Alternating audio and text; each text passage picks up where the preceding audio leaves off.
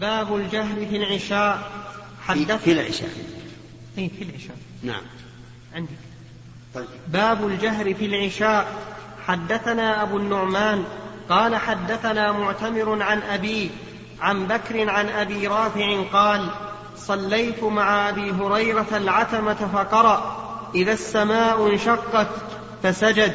فقلت له قال سجدت خلف أبي القاسم صلى الله عليه وسلم. فلا أزال أسجد بها حتى ألقاه. حدثنا أبو الوليد. في هذا دليل على أنه على أن أنه إذا مر الإنسان بآية سجدة وهو يصلي فإنه يسجد. وفيه دليل أيضا على أن إذا السماء انشقت فيها سجدة ومحلها عند قوله وإذا قرأ عليهم القرآن لا يسجدون. حدثنا أبو الوليد قال حدثنا شعبة عن عدي قال سمعت البراء أن النبي صلى الله عليه وسلم كان في سفر فقرأ في العشاء في إحدى الركعتين بالتين والزيتون. هذا أيضا فيه دليل على أنه لا بأس أن يقرأ بقصار مفصل في العشاء. لكن إذا كان في سفر. أما إذا كان في حضر فقد أرشد النبي صلى الله عليه وسلم معاذ بن جبل أن يقرأ بالشمس وضحاها وسبح والغاشية والذي إذا أغشى وكل هذه من أوساط المفصل. نعم. باب القراءة في العشاء بالسجدة. حدثنا مسدد قال حدثنا يزيد بن زريع قال حدثنا التيمي عن بكر عن أبي رافع قال صليت مع أبي هريرة العتمة فقرأ إذا السماء انشقت فسجد. فقلت ما هذه؟ قال سجدت بها خلف أبي القاسم صلى الله عليه وسلم فلا أزال فلا أزال أسجد بها حتى ألقاه. باب القراءة في العشاء. حدثنا خلاد بن يحيى قال حدثنا مسعر قال حدثنا عدي بن ثابت أنه سمع البراء رضي الله عنه قال سمعت النبي صلى الله عليه وسلم يقرأ والتين والزيتون في العشاء وما سمعت أحدا أحسن صوتا منه أو قراءة. هذا الشك من الراوي والفرق بين حسن الصوت والقراءة أن القراءة في الأداء وأما الصوت فبالنطق. وإذا اجتمع حسن, حسن الأداء والنطق كان ذلك أفضل ما يكون. وإن تخلف أحدهما نقص بقدره. باب يطول في الأوليين ويحذف في الأخريين. حدثنا سليمان بن حرب قال حدثنا شعبة عن أبي عون قال سمعت جابر بن سمرة قال قال عمر لسعد لقد شكوك في كل شيء حتى الصلاة. قال أما أنا فأمد في الأوليين وأحذف في الأخريين ولا آلو ما اقتديت به من صلاة رسول الله صلى الله عليه وسلم. قال صدقت ذاك الظن بك أو ظني بك. مرت علينا؟ ما في سؤال. باب كله مرت علينا. نعم. في قولكم اي نعم. كما يكون بكليهما للقراءة وللصوت لا أحسن. يكون صوت بلا قراءة. لا الظاهر أنه شك أو قراءة. لكن نحن نقول أن الرسول جمع بين الأمرين. نعم. باب القراءة في الفجر. وقالت أم سلمة قرأ النبي صلى الله عليه وسلم بالطور. حدثنا آدم. قال حدثنا شعبة. قال حدثنا سيار بن سلامة قال دخلت أنا وأبي على أبي برزة الأسلمي فسألناه عن وقت الصلوات فقال كان النبي صلى الله عليه وسلم يصلي الظهر حين تزول الشمس والعصر حين تزول الشمس والعصر ويرجع الرجل إلى أقصى المدينة والشمس حية ونسيت ما قال في المغرب ولا يبالي بتأخير العشاء إلى ثلث الليل ولا يحب النوم قبلها ولا الحديث بعدها. ويصلي الصبح فينصرف الرجل فيعرف جليسه وكان يقرأ في الركعتين أو إحداهما ما بين الستين إلى المئة. حدثنا مسدد قال حدثنا إسماعيل بن إبراهيم قال أخبرنا ابن جريج قال أخبرني عطاء أنه سمع أبا هريرة رضي الله عنه يقول في كل صلاة يقرأ فما أسمعنا رسول الله صلى الله عليه وسلم أسمعناكم وما أخفى عنا أخفينا عنكم وإن لم تزد على أم القرآن أجزأت وإن زدت فهو خير. نعم هذا التفصيل من أبي هريرة رضي الله عنه. في غير ما ثبت أنه يقتصر فيه على الفاتحة مثل الركعات بعد التشهد الأول سواء الثالثة في المغرب أو الثالثة والرابعة في الظهر والعصر والعشاء. وفي هذا دليل على أن اتباع السنة في وفيه دليل على اتباع السنة في السر والجهر. لقول ما أسمعنا أسمعنا. وما أخفى على وما أخفى نعم. فإذا أخ... نعم. إيش عندكم؟ عنا. وما أخفى عنا أخفيناه عنكم. فإن قال لو أن أحدا فإن قيل لو أن أحدا جهر في صلاة السر أو أسر في صلاة الجهر. ناسيا فهل يسجد للسهو؟ نقول إن شاء سجد وإن شاء لم يسجد. إن شاء سجد لأنها لأنه سهى في صلاته وخالف السنة. وإن شاء لم يسجد لأن هذا لو تعمده لم تبطل صلاته. ولكن إذا أسر في الجهر فهل نطلب منه أن يعيد القراءة التي أسر فيها ليأتي بالجهر؟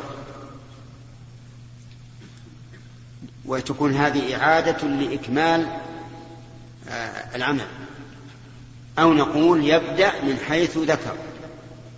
مثاله لو شرع في القراءة سرا في صلاة المغرب. ثم في أثناء الصلاة القراءة نبهه الناس أو هو ذكر. فهل يعيد الفاتحة من أولها أو يستمر؟ يحتمل أن يقال إنه يستمر. لأن تكرار الركن لغير ضرورة لا ينبغي. ويحتمل أن يقول أن يقال إنه يعود ليجهر. وهذا أحسن لا سيما إذا كان يحب أن يسمع الذين خلفه جميع قراءته. فالإنسان مخير في هذا. إن رجع فهذا قد رجع لإكمال صلاته والجهر بما يسن فيه الجهر. وإن استمر فإن الجهر ليس بواجب نعم باب الجهر بقراءة صلاة الفجر. وقالت أم سلمة طفت وراء الناس والنبي صلى الله عليه وسلم يصلي ويقرأ بالطور. حدثنا مسدد. هذا كان في رجوعهم من من حجة الوداع. فإن أم سلمة ذكرت للنبي صلى الله عليه وسلم أنها كانت مريضة تعتذر عن طواف الوداع. فقال لها طوفي من وراء الناس وأنت راكبة. فطافت من وراء الناس. وسمعت النبي صلى الله عليه وسلم يقرأ بالطور. ففيه دليل على جهر في قراءة الفجر. وفيه أيضا دليل على أنه يقرأ فيها بالطور. كما قرأ في المغرب بالطور أيضا.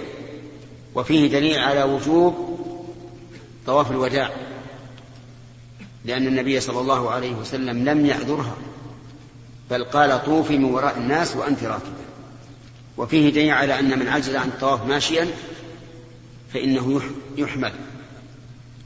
أو يجلس على عربية ويدفع. فإن قال قائل لو حمل ثم نام. حتى انتهى الطواف. هل يصح طوافه؟ نعم. نعم يا جماعة. ابتدأ, نعم. ابتدأ يقظانا. ابتدأ يقظانا. ها؟ ابتدأ يقظانا. نعم. يصح طيب. وإلا؟ لا يصح نعم نقول إن ابتدأ الطواف وهو يقظان أجزأ.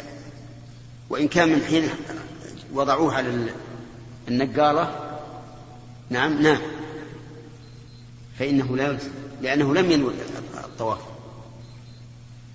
وكذلك يقال في السعي. بعض الناس في السعي إذا دفوه بالعربية فإنه يجد الراحة. يمكن بعد التعب ثم ينام. فنقول هذا أيضا يجزي إذا كان حين ابتدأ وهو يقضى. نعم.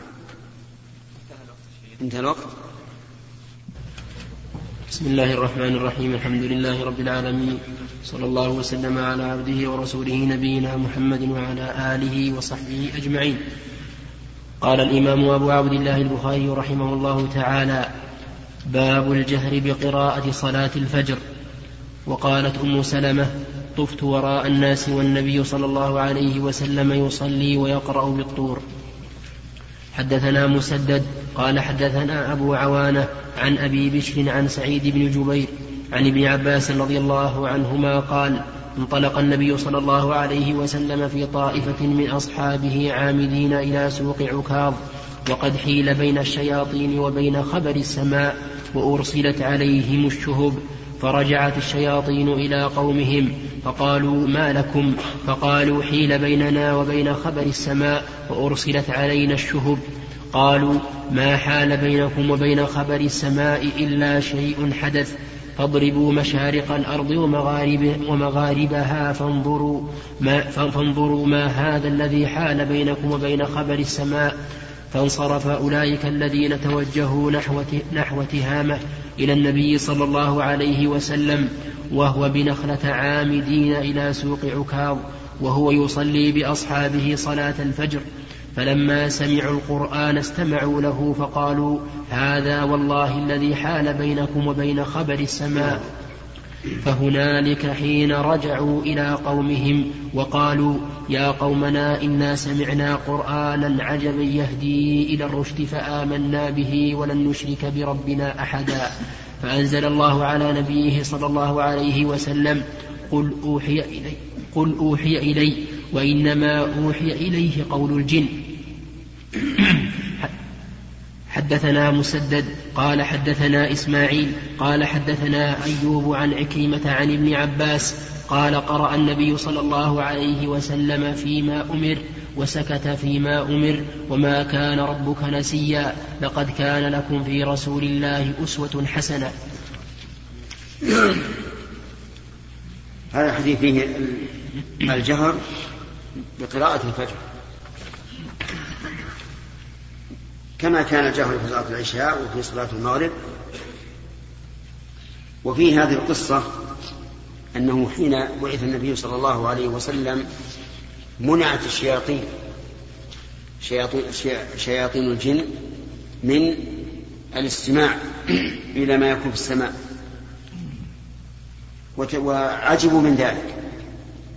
وأرسلوا من يبحث ما الذي حدث حتى أدركوا النبي صلى الله عليه وسلم في سوق عكاظ وكان صلى الله عليه وسلم يخرج إلى الأسواق لأجل أن يعرض على الناس ما جاء, ما جاء به من الشرع حتى أدركوه ويصلي الفجر استمعوا إلى القرآن فقال هذا الذي حال بيننا وبين السماء. ثم ذهبوا منذرين إلى قومهم ففي هذا الحديث فوائد منها حماية النبي حماية الله عز وجل لهذا الوحي من أن تسترقه الشياطين. ولهذا قال تعالى في سورة الشعراء وما تنزلت به الشياطين وما ينبغي له يعني هذا في غاية ما يكون المحال.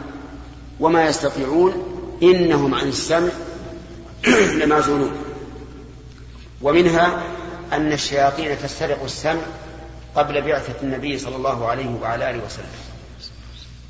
لأنهم استنكروا وتعجبوا من كونهم لا يتمكنون من استراق السمع وقال لا بد أن هذا شيء أن هذا شيء حدث. ومنها أن الجن وهم الشياطين تعرف وتعلم بما يحدث في الأرض ويضربون المشارق والمغارب. حتى يدركوا ما يريدون.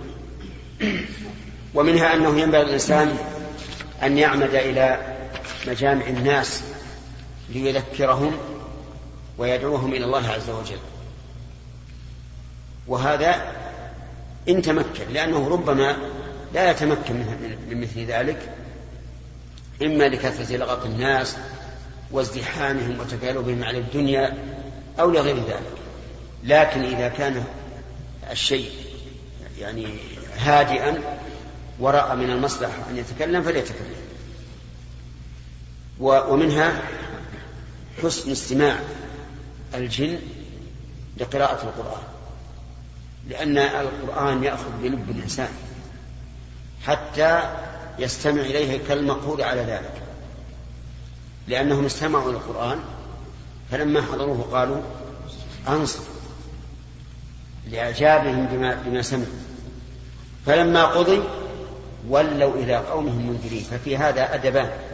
الأدب الأول الإنصات والأدب الثاني عدم الانصراف حتى انتهى. وهذا من آداء ينبغي أن يجعل من آداب طالب العلم. أن يحسن الإنصات وأن لا ينصرف حتى ينتهي المجلس. ومنها أنهم ذهبوا ينذرون قومهم وهذا هو معنى قوله تعالى يا معشر الجن والإنس ألم يأتكم رسل منكم على أحد الأقوال في الآية؟ لأن هذه الآية وجه الله تعالى الخطاب فيها إلى الجن والإنس وقال ألم يأتكم رسل منكم؟ فاستدل بذلك بعض العلماء على أن من من الجن رسل. على أن من الجن رسلا لقوله وقد وجه الخطاب إليه إليهم رسل منكم. ولكن الصحيح خلاف ذلك. لما لقوله تعالى وما أرسلنا من قبلك إلا رجالا نوحي إليهم من أهل القرى.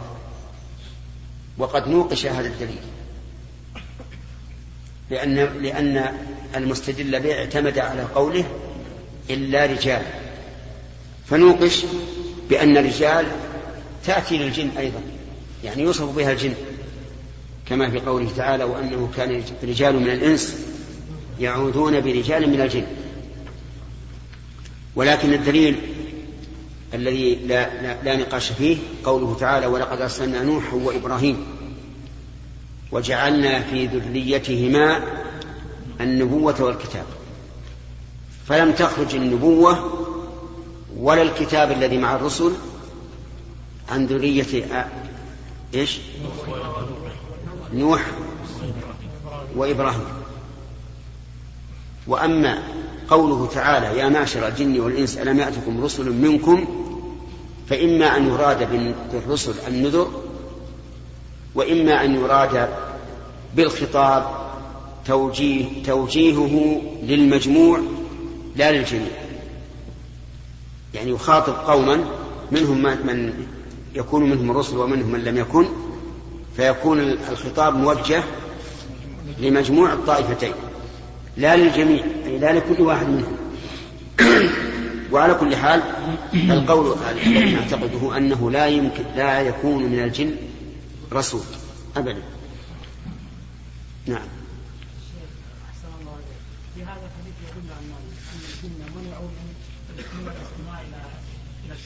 نعم.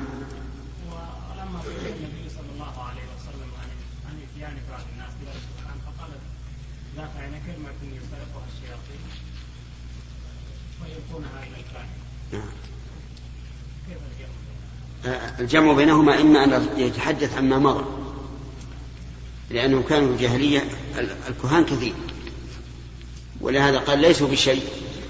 قال إنهم يقولون الكلمة فيصدقون فيها فأخبر الرسول سبب ذلك. أما بعد أن نزل الوحي فهم قالوا فمن يستمع الآن يجد له شهابا رصدا نعم. هذا عاد محل خلاف. هل إن رمي المسترقين للسمع آه، رجع آه، بقي إلى إلى يوم القيامة أو أنه لما انتهى الوحي صاروا يستمعون؟ ولعل هذا والله أعلم أقرب.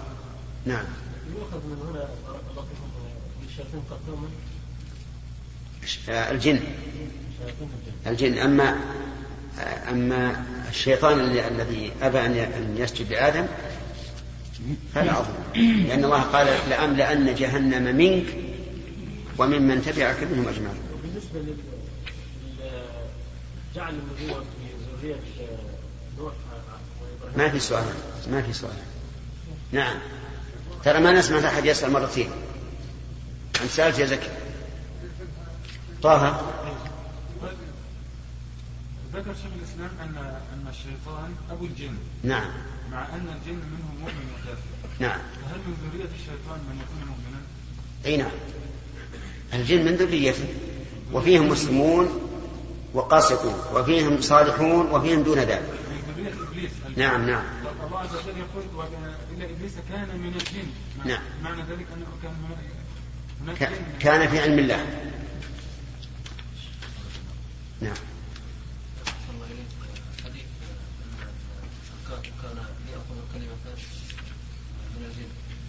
من من الجن. إي نعم. نعم فكان يوحيها إلى صاحبه قبل أن يدخل فهذا يدل على أن الشكوك كانت موجودة حتى قبل النبوة هي موجودة قبل النبوة لكن ليست كوجودها في في, وقت النبوة. بعد نوح نعم. باب باب باب الجمع بين السورتين في الركعة والقراءة أما بالخواتم قول ابن عباس قرأ النبي صلى الله عليه وسلم فيما أمر وسكت فيما أمر. الظاهر المراد بالقراءة هنا الجهر. ليستدل بذلك على أن الجهر في موضعه مما أمر الله به وأن عدم الجهر في موضعه مما أمر الله به.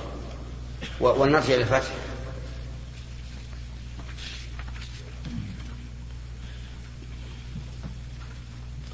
وربما بعد يكون لها سبب أنه نوقش.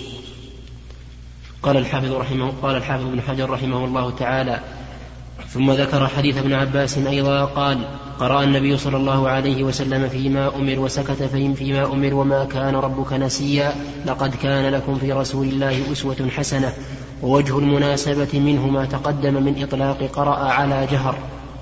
لكن كان يب لكن كان لكن كان يبقى خص لكن كان يبقى خصوص تناول ذلك لصلاة الصبح فيستفاد ذلك من الذي قبله فكأنه يقول هذا الإجمال هنا مفسر بالبيان في الذي قبله لأن يعني المحدث هذا بالنسبة لصنيع البخاري مو بكلام ابن عباس.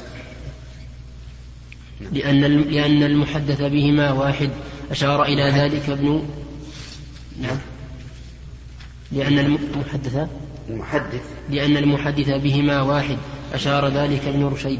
ويمكن أن يكون مراد البخاري بهذا ختم تراجم القراءة في الصلوات إشارة منه إلى أن المعتمد في ذلك هو فعل النبي صلى الله عليه وسلم وأنه لا ينبغي لأحد أن يغير شيئا مما صنع. وقال الإسماعيلي إيراد حديث إيراد حديث ابن عباس هنا يغاير ما تقدم من إثبات القراءة في الصلوات لأن مذهب ابن عباس كان ترك القراءة في السرية. وأجيب بأن الحديث الذي أورده البخاري ليس فيه ليس فيه دلالة ليس فيه دلالة على الترك. وأما ابن عباس فكان يشك في ذلك تارة, تارة فكان يشك في ذلك تارة وينفي القراءة أخرى وربما أثبتها. أما أما نفيه فرواه أبو داود وغيره من طريق عبد الله بن عبيد الله بن عباس عن عمه أنهم دخلوا عليه فقالوا له هل كان رسول الله صلى الله عليه وسلم يقرأ في الظهر والعصر؟ قال لا. قيل لعله كان يقرأ في نفسه قال هذه شر من الأولى. كان عبدا مأمورا بلغ بلغ ما أمر به بلغ ما أمر به. وأما شكه فرواه أبو داود أيضا. والطبري من رواية حسين عن عكرمة عن ابن عباس قال ما أدري أكان رسول الله صلى الله عليه وسلم يقرأ في الظهر والعصر أم لا. انتهى. وقد أثبت قراءته فيهما خباب وأبو قتادة وغيرهما كما تقدم. فروايتهم مقدمة على من نفى فضلا على من شك. ولعل البخاري أراد بإيراد هذه أراد أراد بإيراد أراد بإيراد هذا إقامة الحجة عليه لأنه احتج بقوله تعالى لقد كان لكم برسول الله أسوة حسنة. فيقال له قد أثبت أنه قرأ فيلزمك أن تقرأ. والله أعلم. نعم. ها؟ فيقال له قد ثبت أنه قرأ فيلزمك أن تقرأ. والله أعلم. وقد جاء عن ابن عباس وقد جاء عن ابن عباس إثبات ذلك أيضا. رواه أيوب عن رواه أيوب عن أبي العالية. رواه أو رواه أيوب عن أبي العالية البراء. رواه أيوب رواه أيوب عن أبي العالية البراء. نعم. خلاص؟ لا بس أقول الكلام. صحيح. أي نعم. قال سألت ابن عباس أقرأ في الظهر والعصر؟ قال هو إمامك اقرأ منه ما قل أو كثر. أخرجه ابن المنذر والطحاوي وغيرهما. قوله حدثنا إسماعيل. خلاص. على كل حال ال- ال- المعنى الأول أصح. أنه قرأ بمعنى جهر فيما أمر. والثاني وسكت فيما أمر يعني لم لم يجهر. وإلا فلا شك أن الرسول عليه الصلاة والسلام كان يقرأ في صلاته. حتى أن أبا هريرة لما سأله حين كان يسكت بين التكبير والقراءة أخبره بأنه يقول اللهم باعد بيني وبين الخطايا إلى آخره. نعم. نعم. هو الظاهر. إذا أطلق باب الجمع بين السورتين في الركعة والقراءة بالخواتيم وبسورة قبل سورة وبأول وبأول سورة.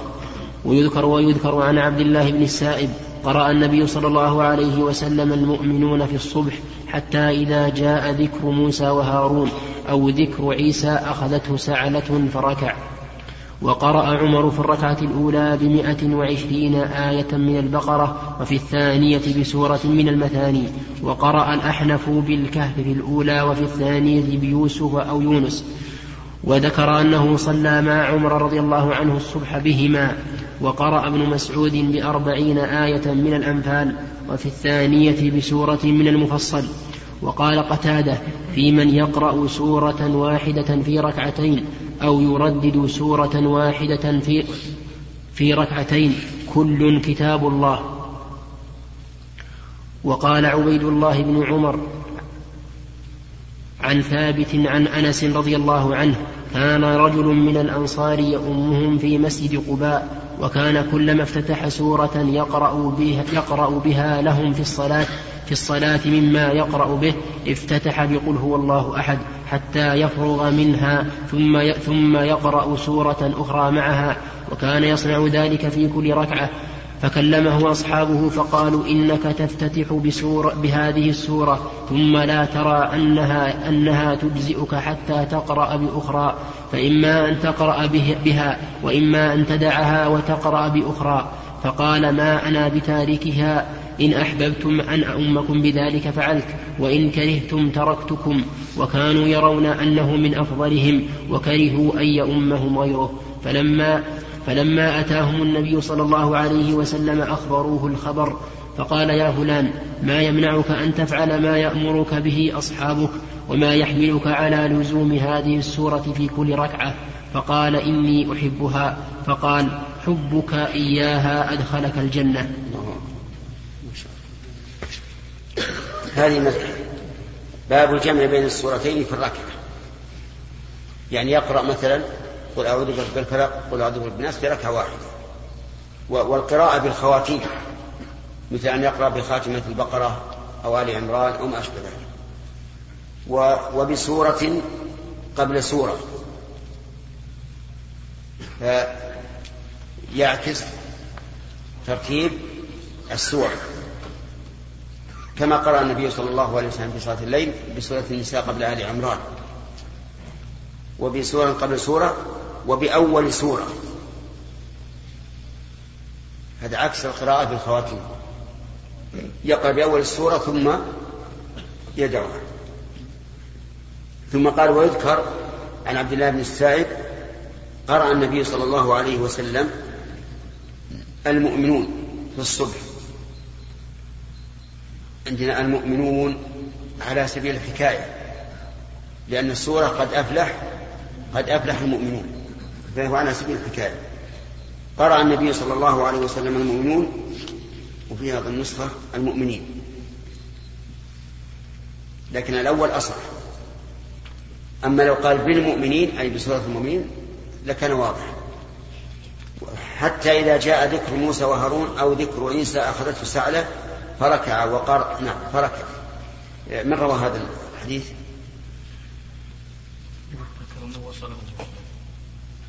نعم. قوله ويذكر عن عبد الله بن السائب أي ابن أبي السائب بن صفي بن عابد بن موحدة بن, عبد الله بن عمر بن مخزوم وحديثه هذا وصله مسلم من طريق ابن جريج. بس؟ نعم. قال قال سمعت محمد بن عباد بن جعفر يقول أخبرني أبو سلمة بن سفيان وعبد, وعبد الله بن عمرو بن عاص وعبد الله بن السائب العابدي كلهم عن عبد الله بن السائب قال صلى لنا النبي صلى الله عليه وسلم الصبح بمكة فاستفتح بسورة المؤمنين حتى جاء ذكر موسى وهارون أو ذكر أو ذكر عيسى. شك محمد بن عباد أخذت النبي صلى الله عليه وسلم سعلة فركع. وفي رواية وفي رواية بحذف فركع. نعم. انتهى. نعم. وقوله مثلا عندنا قارئ وقوله نعم. ابن عمرو بن العاص وهم من بعض أصحاب ابن جريج وقد رويناه في مصنف عبد الرزاق عنه فقال فقال عبد الله بن عمرو القاري وهو الصواب. واختلف في إسناده على ابن جريج فقال ابن عيينة عنه عن ابن أبي مليكة عن عبد الله بن سائب أخرجه ابن ماجه وقال أبو عاصم عنه عن محمد بن عباد عن أبي سلمة بن سفيان أو سفيان بن أبي سلمة وكأن البخاري وكأن البخاري علقه بصيغة ويذكر لهذا الاختلاف مع أن إسناده مما تقوم تقوم به الحجة. قال النووي نعم. نعم. قال النووي قوله ابن العاص غلط, غلط عند الحفاظ فليس هذا عبد الله بن عمرو بن العاص الصحابي المعروف بل هو تابعي حجازي. قال وفي الحديث جواز قطع القراءة وجواز القراءة ببعض, ببعض السورة وكرهه مالك انتهى.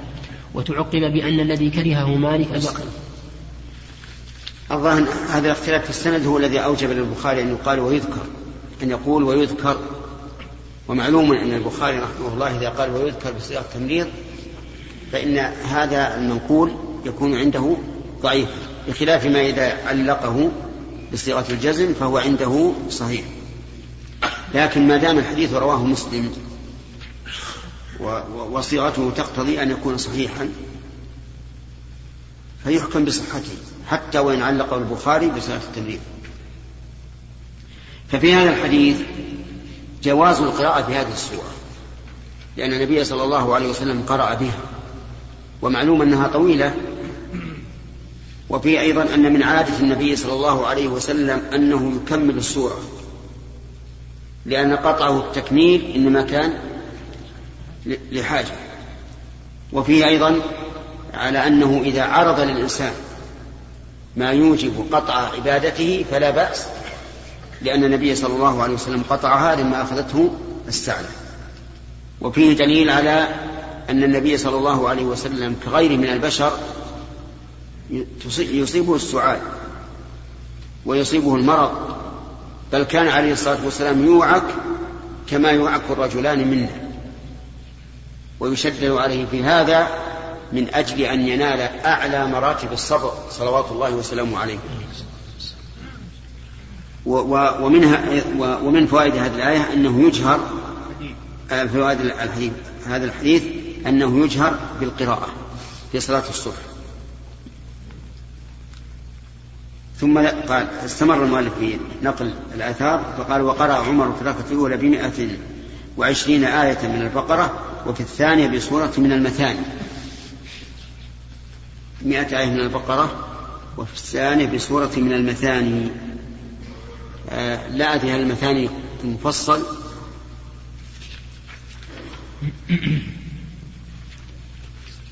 نعم. قوله قوله وقرأ عمر إلى آخره. وصله ابن أبي شيبة من طريق أبي رافع قال كان عمر يقرأ في الصبح بمئة من البقرة ويتبعها بسورة من المثاني انتهى. والمثاني قيل ما لم يبلغ مئة آية أو بلغها. وقيل ما عدا السبع الطوال إلى المفصل. قيل سميت مثاني وقيل؟ قيل وقيل ما عدا السبع الطوال إلى المفصل. من المفصل. إلى المفصل. إلى المفصل. نعم. قيل سميت مثاني لأنها تث... لأنها لأنها تثنت السبع. وقيل سمي نعم. وقيل سميت مثاني لأنها ثنت السبع. إيش؟ ثنية السبع. وسميت الفاتحة السبع المثاني لأنها لأنها ها؟ ثنت. ثنت. الله نعم. عندنا ثانية ثنت. قيل سميت مثاني لأنها ثنت السبع وقيل سميت الفات وقيل سميت الفاتحة السبع المثاني لأنها تثنى في كل صلاة. نعم. وأما قوله سبحانه وتعالى ولقد آتيناك سبعا من المثاني فالمراد بها سورة فالمراد بها سورة الفاتحة وقيل غير ذلك. أما السبع المثاني فلا شك أنها سورة الفاتحة. ثبت ذلك عن النبي صلى الله عليه وسلم. قال هي السبع المثاني. و... وأما قوله هنا أنها ما عدا السبع الطوال إلى إلى المفصل فلا أدري. لكن لو قيل أنها المفصل لكان له وجه. أو سورة لا, لا تبلغ المئة. لأن السنة أن تكون الركعة الثانية أقصر من الأولى. قال وقرأ و... نعم. ففي هذا الآثار عن عمر رضي الله عنه أنه يجوز أن يقرأ إيش؟ أوائل السور ويقتصر عليها. وأنه يجوز أن يقرأ أوائل السور أو أواسط السور ويقرأ في الركعة الثانية السورة كاملة. وقرأ الأحنف بالكهف في الأولى وفي الثانية بيوسف وهذا فيه عدم الترتيب لأن يوسف قبل الكهف.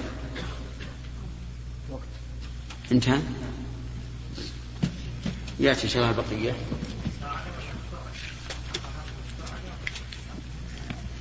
وش اللي عندك أنت؟ أنا عندي بالفتح سعد حفظك الله عند الإعراب فيما يروى عن الحكاية إذا جاء جمع من نشر سالم هل الذي يقدر على النصب مثلا الياء في حالة الجر ولا ما الذي يقدر؟ شلون ما فهمت كلامك. إذا قلنا قرأ الرسول صلى الله عليه وسلم المنافقون أو المؤمنون. نعم. فمثلا هنا يعني إحنا قلنا عن الحكاية. إيه. ومن المعلوم أن محله النصب يكون علامة النصب يعني تكون ياء المقدرة ولا ما الذي؟ لا هي هي الظاهر بارك الله فيك. وصلى الله وسلم وبارك على عبده ورسوله نبينا محمد وعلى آله وصحبه أجمعين. أما بعد فقد قال الإمام البخاري رحمه الله تعالى في صحيحه في كتاب صفة الصلاة باب الجمع بين السورتين في الركعة. والقراءة بالخواتيم وبسورة قبل سورة وبأول سورة. ويذكر عن عبد الله بن السائب قرأ النبي صلى الله عليه وسلم المؤمنون في الصبح حتى إذا جاء ذكر موسى وهارون أو ذكر عيسى أخذته سعلة فركع وقرأ عمر في الركعة الأولى بمئة وعشرين آية من البقرة وفي الثانية بسورة من المثاني وقرأ الأحنف بالكهف في الأولى وفي الثانية بيوسف أو يونس وذكر أنه صلى إيش؟ بيوسف. ليش؟ يوسف.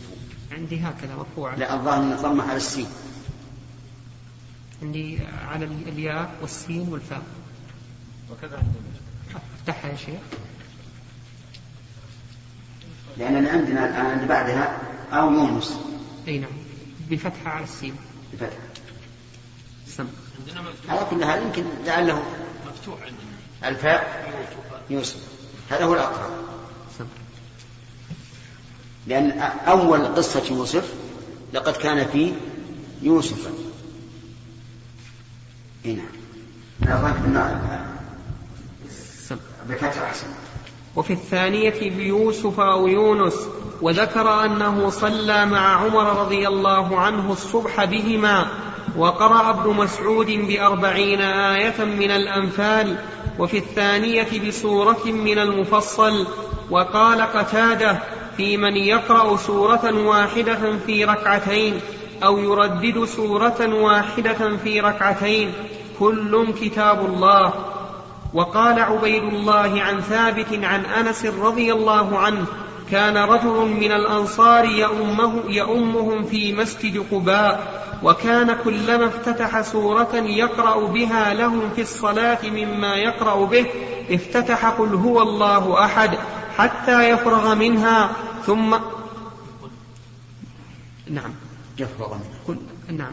افتتح قل هو الله أحد حتى يفرغ منها ثم يقرأ سورة أخرى معها وكان يصنع ذلك في كل ركعة فكلمه أصحابه فقالوا إنك تفتتح بهذه السورة ثم لا ترى أنها تجزئك حتى تقرأ بأخرى فإما أن تقرأ بها وإما أن تدعها وتقرأ بأخرى. فقال ما أنا بتاركها إن أحببتم أن, إن أحببتم أن أؤمكم بذلك فعلت وإن كرهتم تركتكم وكانوا يرون أنه من أفضلهم وكرهوا أن يؤمهم غيره.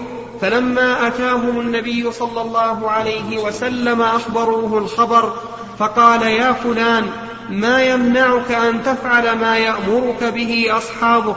وما يحملك على لزوم هذه السورة في كل ركعة. فقال إني أحبها. فقال حبك إياها أدخلك الجنة. بسم الله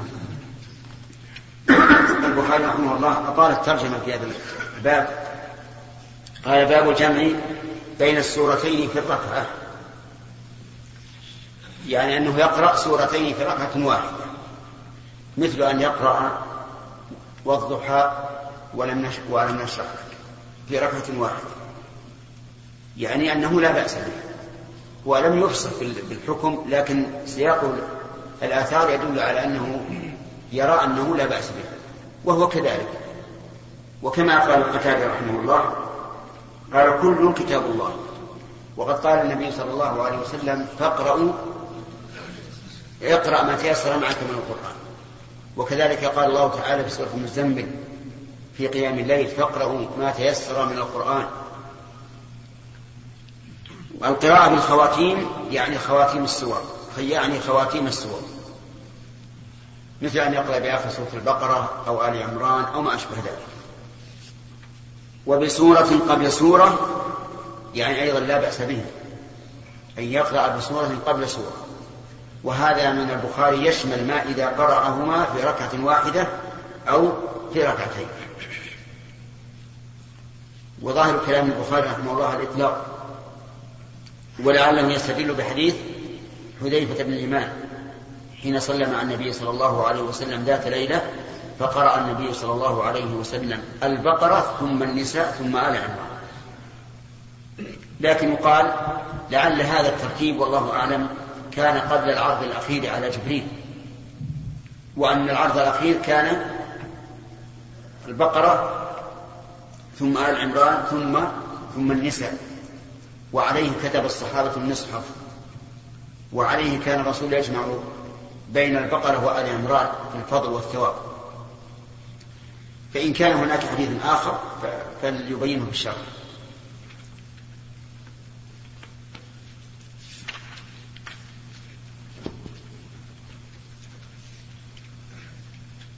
بسم الله الرحمن الرحيم.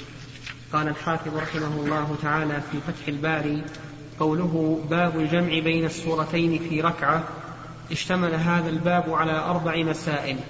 فأما الجمع بين سورتين فظاهر من حديث ابن مسعود ومن حديث أنس أيضا.